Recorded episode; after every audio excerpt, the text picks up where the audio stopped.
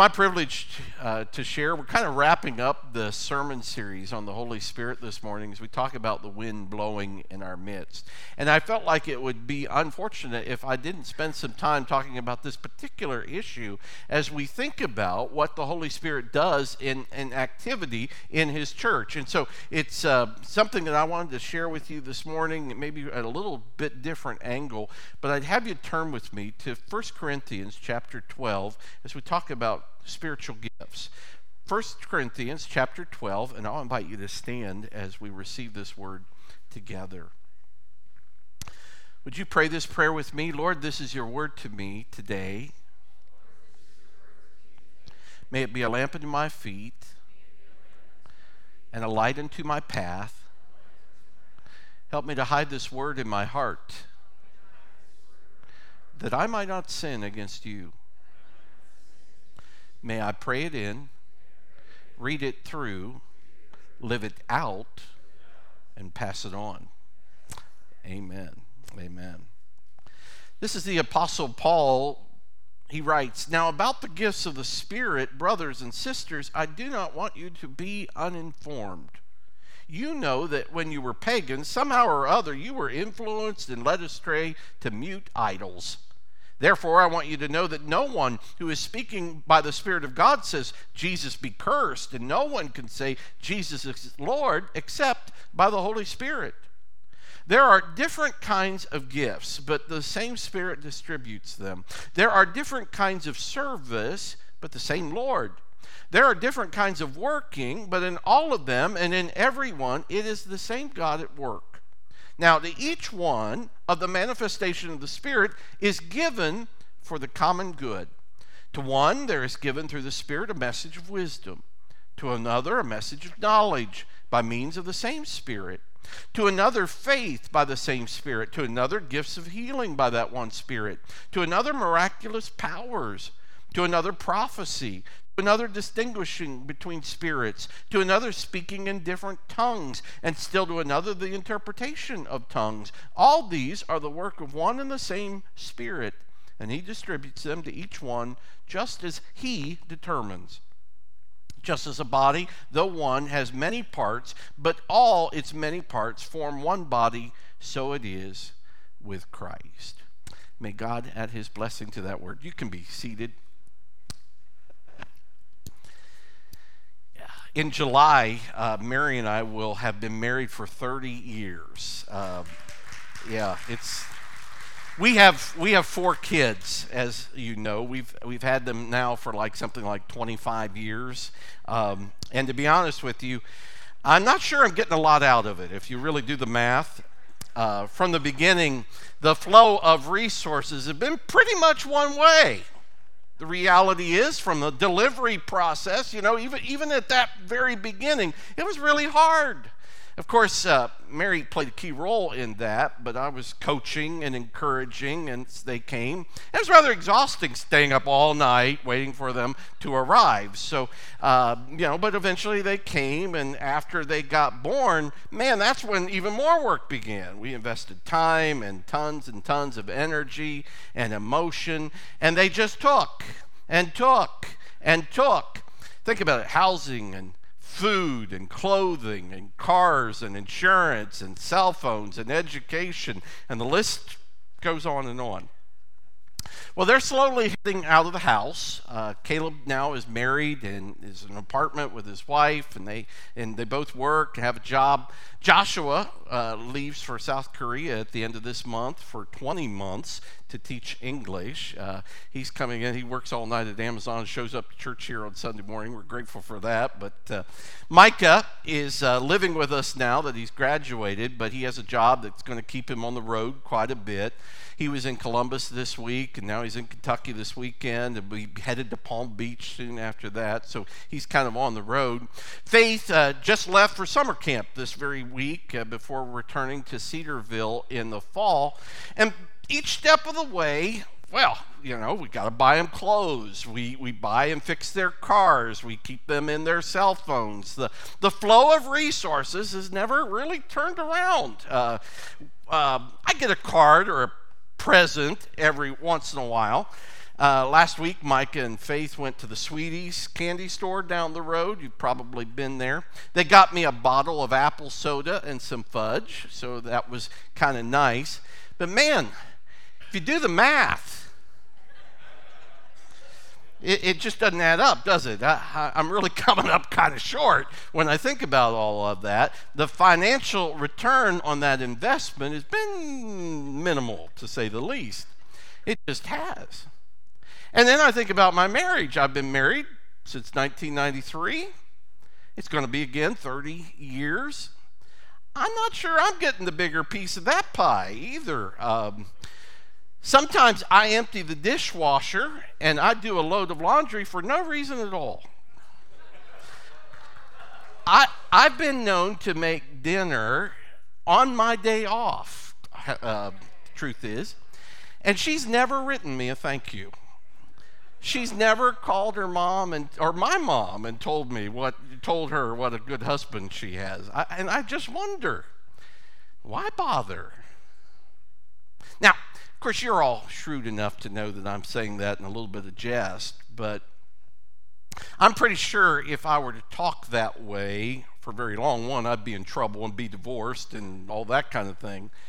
But you tell me, Jeff, you are not understanding how a family works. You don't understand what is supposed to happen in the dynamics of people who love each other. Family will always frustrate you if you approach it as a consumer who is trying to get something back from it. Family is something that you give yourself to. And it's in the giving that you realize you get the gift. It's in the giving that you realize there's a gift. It, it comes when you're not looking for it. It, it. It sneaks up on you and you realize, in fact, how very good it is.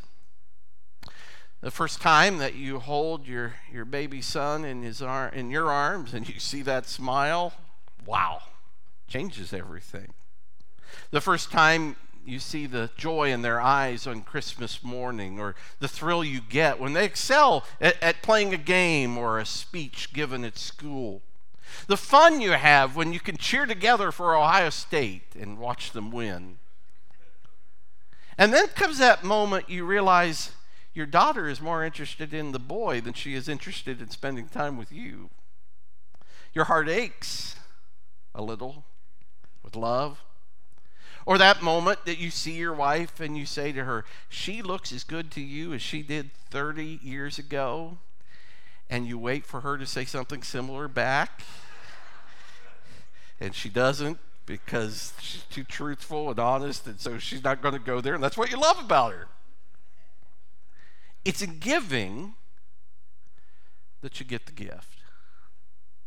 It's in the giving that you realize what a gift it is to be able to give and to love. And you realize you really can't outgive, can you?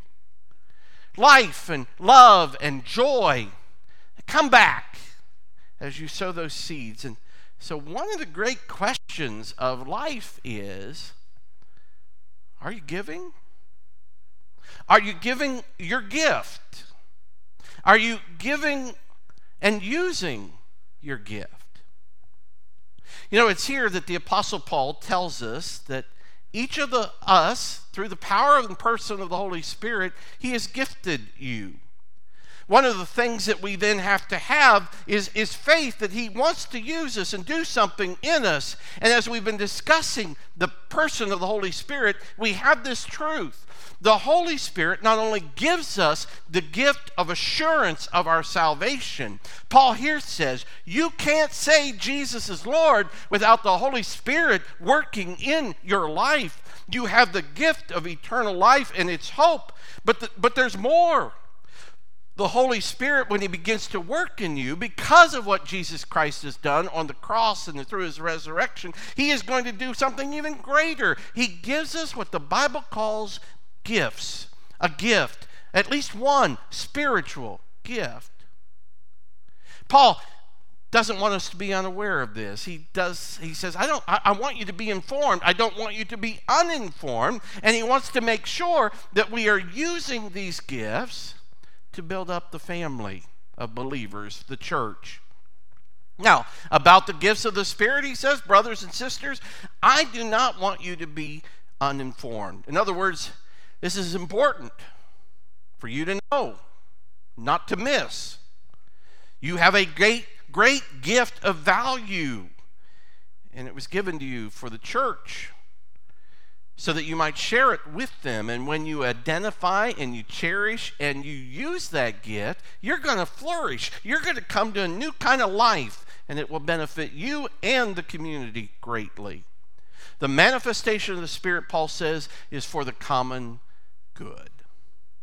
And so let's begin. I want to just give you some outline of what it means to have these spiritual gifts. He says, do not be uninformed. Know this, number one, know that God created you to serve. God has created every person in this room not to be served, but to serve. Jesus, or, or Paul said this in Ephesians two ten, for we are God's handiwork, created in Christ Jesus to do good works, which God prepared in advance for us to do. Now think about what that means. We are created by God to do good works, not accumulate good things. A few weeks ago, I used that illustration of the rope, if you were here, and you know that rope that went on and on, and that little section there of red that indicated this part of our life here on earth, and I tried to compare what the length of eternity is, and many of us, I said, have bought into the idea, while we are here, we are supposed to accumulate stuff and have this bucket list of experiences and, and trips, and before we kick the bucket. But I want to remind you, we have it on the authority of Jesus himself, who said, whoever does my will will never taste death. Death will not be the end of your experience, but in fact the very beginning. Pastor Tim Keller, some of you may know that name, but he died recently. He was a man, I read several of his books. I appreciated more than anything the fact that he could have been a major celebrity, but humbly just served his people and, and served the community. It wasn't about him. And as he died of uh, uh, cancer, he I followed him on Twitter and saw some of his responses, and he said, you know, the last day of my life will be the best day of my life. And he served God so very faithfully.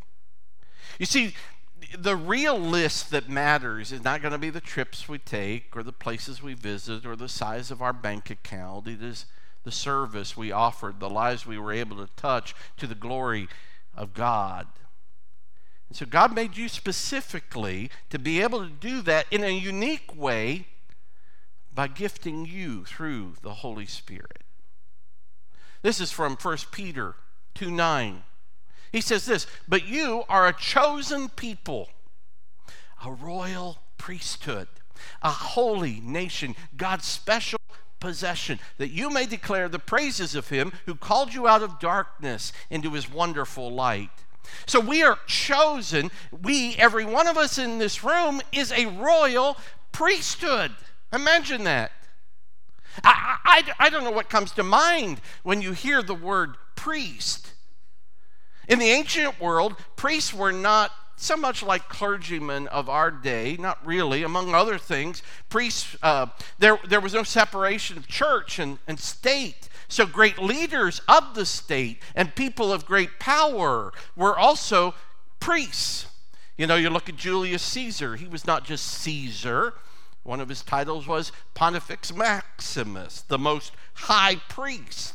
It was a title of transcendence and dignity and majesty. In Israel, as well as much of the ancient world, there was kind of a two-track system. There were the regular people track, and there was the priest track. There was a holy place where only the priests could go. There were prayers only the priest could pray. There were sacrifices that only the priest could offer. There were clothes that only the priest could wear. There was forgiveness that only the priest could pronounce. But Jesus comes along and he changes everything. Jesus gave himself up on the cross and his ultimate sacrifice for our forgiveness. And what priests had always been pointing at, he did. And you'd think, well, wait a minute, then maybe we don't need priests anymore. Maybe we're done with priesthood altogether. But in fact, it's exactly the opposite. According to the New Testament, priesthood of all believers is now in Jesus' community. Everybody who is a follower of Jesus is a priest. Martin Luther, the impactful reformer, highlighted this, and this became known as the priesthood of all believers. All of us in this church are to serve in that capacity. We should see ourselves in that role. And so Peter says, you also, like living stones, are being built up into a spiritual house, to a holy priesthood, offering spiritual sacrifices acceptable to God through Jesus Christ. We all offer those sacrifices. Well, what are those sacrifices? The gift that we've been given is the gift we give back to God. In other words, there's no more tier, two-tier system. There's no more being divided up into the professionals and the amateurs, the priests and the non-priests. Everybody, turns out, is a minister. Nobody in the bleachers. Everybody in the game. And so if you're a follower of Jesus, the Holy Spirit of God is in your life, and the Holy Spirit has given you at least one spiritual gift that he intends for you to use in his body. And the thing is, sometimes people go to their graves and they never use their gift. And that seems like such a waste. So Paul says, I don't want you to be uninformed. God created you to serve. But Paul also tells us, know this, God gifted you, you to serve. We're told to each person has been given the manifestation of the Spirit for the common good. This is God's plan. This is the beauty of the church. The church was planned by God to be led by people who have the spiritual gift of leadership. The church was planned by God to be shepherded by people who have the spiritual gift of shepherding, or to be taught by people who have the gift of teaching, or to be hosted by people who have that gift of hospitality, and on and on and on I could go.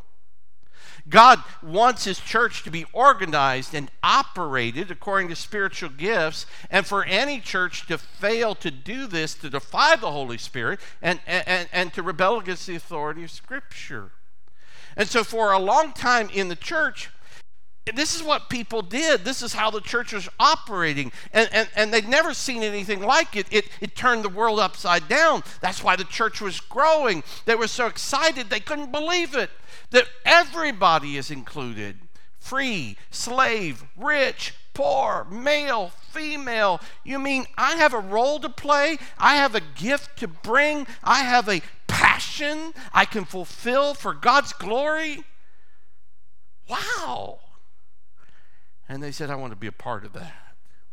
And God used it, and he changed the world in just a short time. Everybody was a priest, but here's what happens. Over the time, the church will sometimes kind of slip back into that two-tier system, kind of get into this mode of, uh, over the centuries, it kind of ebbs and flows a bit. Sometimes churches think that when they hire a pastor, well, he's to do the ministry, right? His job is to study the Bible and preach a good sermon, visit the shut-ins, pray for the sick, lead the, the board, arrange the service, shepherd the flock, print the bulletin, recruit the volunteers, marry, bury, comfort, console, and counsel, master theology, exegesis, homiletics, leadership, finances, administration, worship art, admin, uh, nursery recruitments. That's got to be there too. I've literally seen job descriptions of pastors that Jesus himself could not do.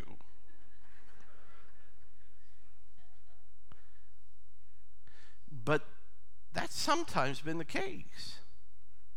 And of course, in that kind of a church, what is everybody else doing?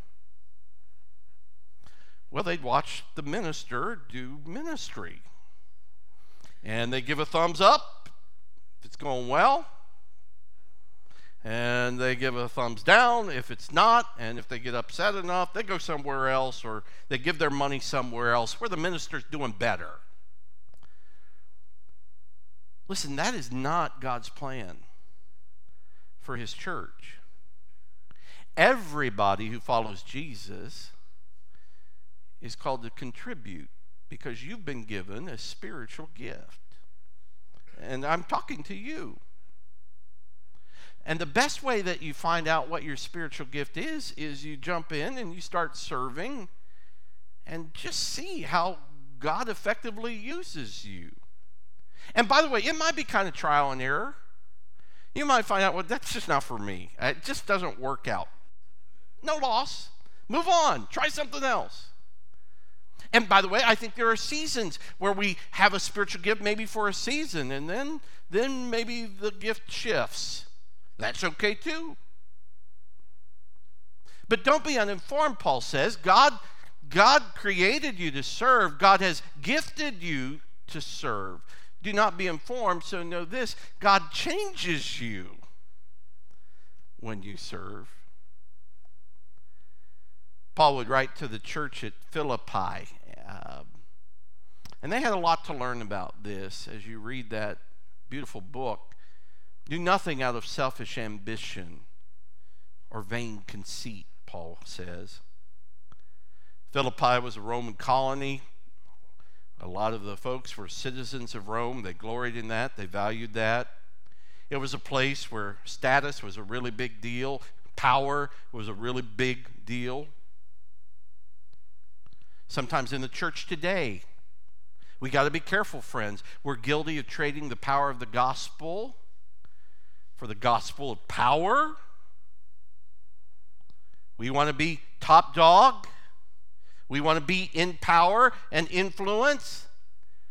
And yet the true gospel changes that perspective. Paul says to them, rather, in humility, value others above yourselves. And by the way, you know, think about it. Humility is just one of those interesting qualities of the Spirit, one of those virtues that you can't, you can't get better at just by willpower. Today I'm going to be humble. Look at me, I'm being humble. It just doesn't work out that way, does it? The only way I know that humility becomes a part of you is for you to surrender and give up your way.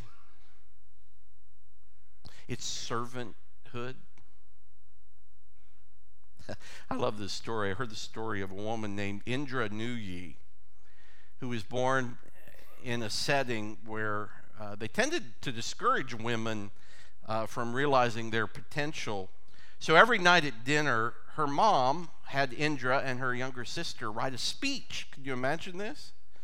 She said, "I want you to write a speech, and I want you to write it as if you were running for a particular world office, world leader office, president or prime minister or something like that." And then the mother would listen to the speech, and she would vote that night who gave the better speech and who she was voting for. And then they would sign a paper and say, "Well, for this day, this daughter is the world leader of this," you know, that kind of a thing, just to build her up and build their confidence. And Indra went through this, and she wanted to do great things. Well, one day she was voted to become president of PepsiCo. She retired a, a few years back, and she told this story.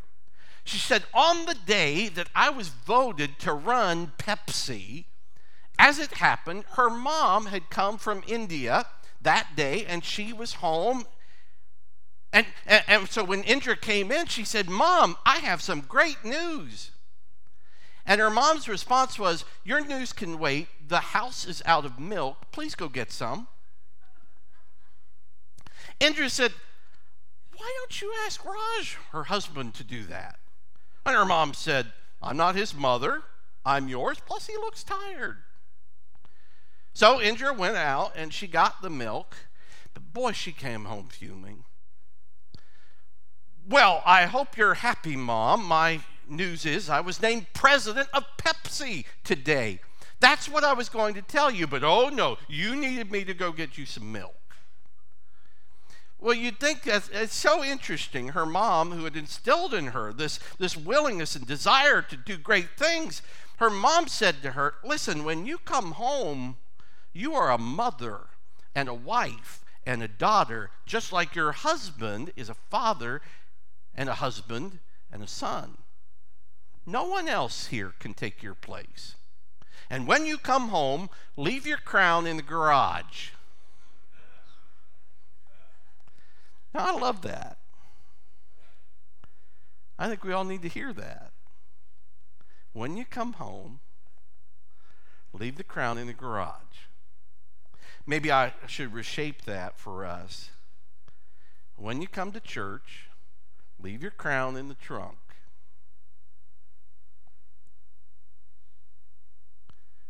Paul says to the church at Philippi, Jesus did not regard equality with God a thing to be grasped. He didn't hold on to that. He wasn't going to use that status at all. But he humbled himself. He left his crown in the garage, and he became a servant. He got the milk, and he died on the cross. And he says, follow me. You see, when you begin to serve, God changes you, and you begin to look at things differently, and maybe the the the latter perspective that you have changes somewhat. Qualities like love and humility and grace and compassion and other-centeredness just kind of grows in you. That's the work of the Holy Spirit. So God has made you to serve. God has gifted you to serve. Through the power of the Holy Spirit, He changes you when you serve. I don't want you to be uninformed. He uses you when you serve. Paul says here that the church is the actual body, the actual presence of Christ on the earth. Can you imagine that? Us together, we become the physical presence of Jesus in this community. Just as a body, though one, has many parts, but all its many parts form one body, so it is with Christ. Now, one of the things that means is we all need each other. Paul says we work as a unit, as a body. Paul goes on to talk about how deep those implications are. If one part of the body suffers, then all parts are suffering. You never hear someone say, you know, I have a terrible headache, but my back is great. That's not the way it works, is it? If your if your foot isn't working, but your ears are great, you're still not going anywhere. Kind of fun to think about, however, you know, what part of the body am I, you know? You might be the mouth or the ears. Maybe you're really good at listening, or you're the spine, you have courage, or you're the heart or the hands or the feet on the body of Jesus. I will tell you what you're not. What do we call an organism that lives off of the body? That, that just takes that nourishment from the body but does not contribute back to the body. It's a parasite. Nobody wants to be or should be a parasite. So can I ask you, what are you doing in the body? So the Holy Spirit has created you to serve. He's made you to serve. He's gifted you to serve. He's changing you to serve. He's using you when you serve. And Paul says, I don't want you to be uninformed about these things. I want you to know God will reward you when you serve. Anyone ever get tired?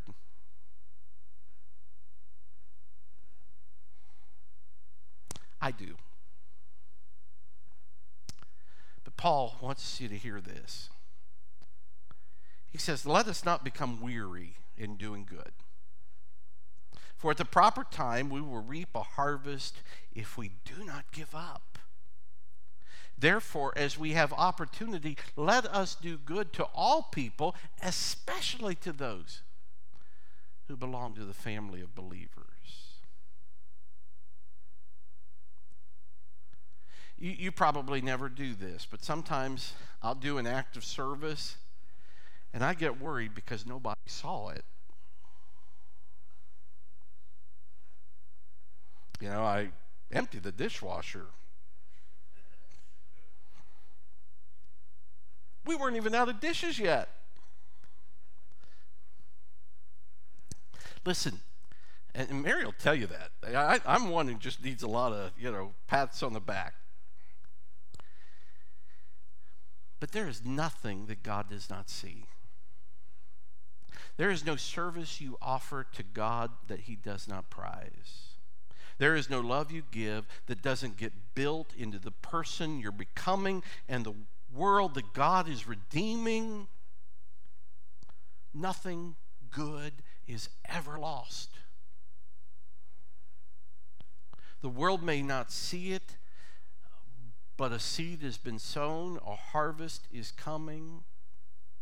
And so in our church, nobody should just be in the bleachers. Everybody on the field. Go get the milk. Leave your crown in the garage. Jesus told us what His plan was for His family a long time ago. He said, if you would be great, be a servant. My message to you this morning is, let's be great. Let's be great. Let's be a great church who serves a great God. Amen? Amen. Heavenly Father, I just pray right now that you would speak to each of us where we are, and that, Lord, you would just open our eyes to see that gift that you have given us, and we would be eager and ready to use that gift. May we, Lord, do good, especially for the family of believers. Lord, if we're struggling finding where that piece is, where that part is, I just pray that you would raise up within us, Lord, a, a desire to ask the right questions, engage leaders in the church, ask the questions to elders and pastors and, and others who, who uh, are engaged in ministry, Lord, that we could step up and rise up and know that, Lord, we are being used for the benefit of your kingdom. And Lord, help us to see that it's not always about the immediate return, but that when we do good, you see it all, and you will honor it. And Lord, that, that service does something in us, but it also does something through us. Suddenly we see your kingdom come, your will being done on earth as it is in heaven.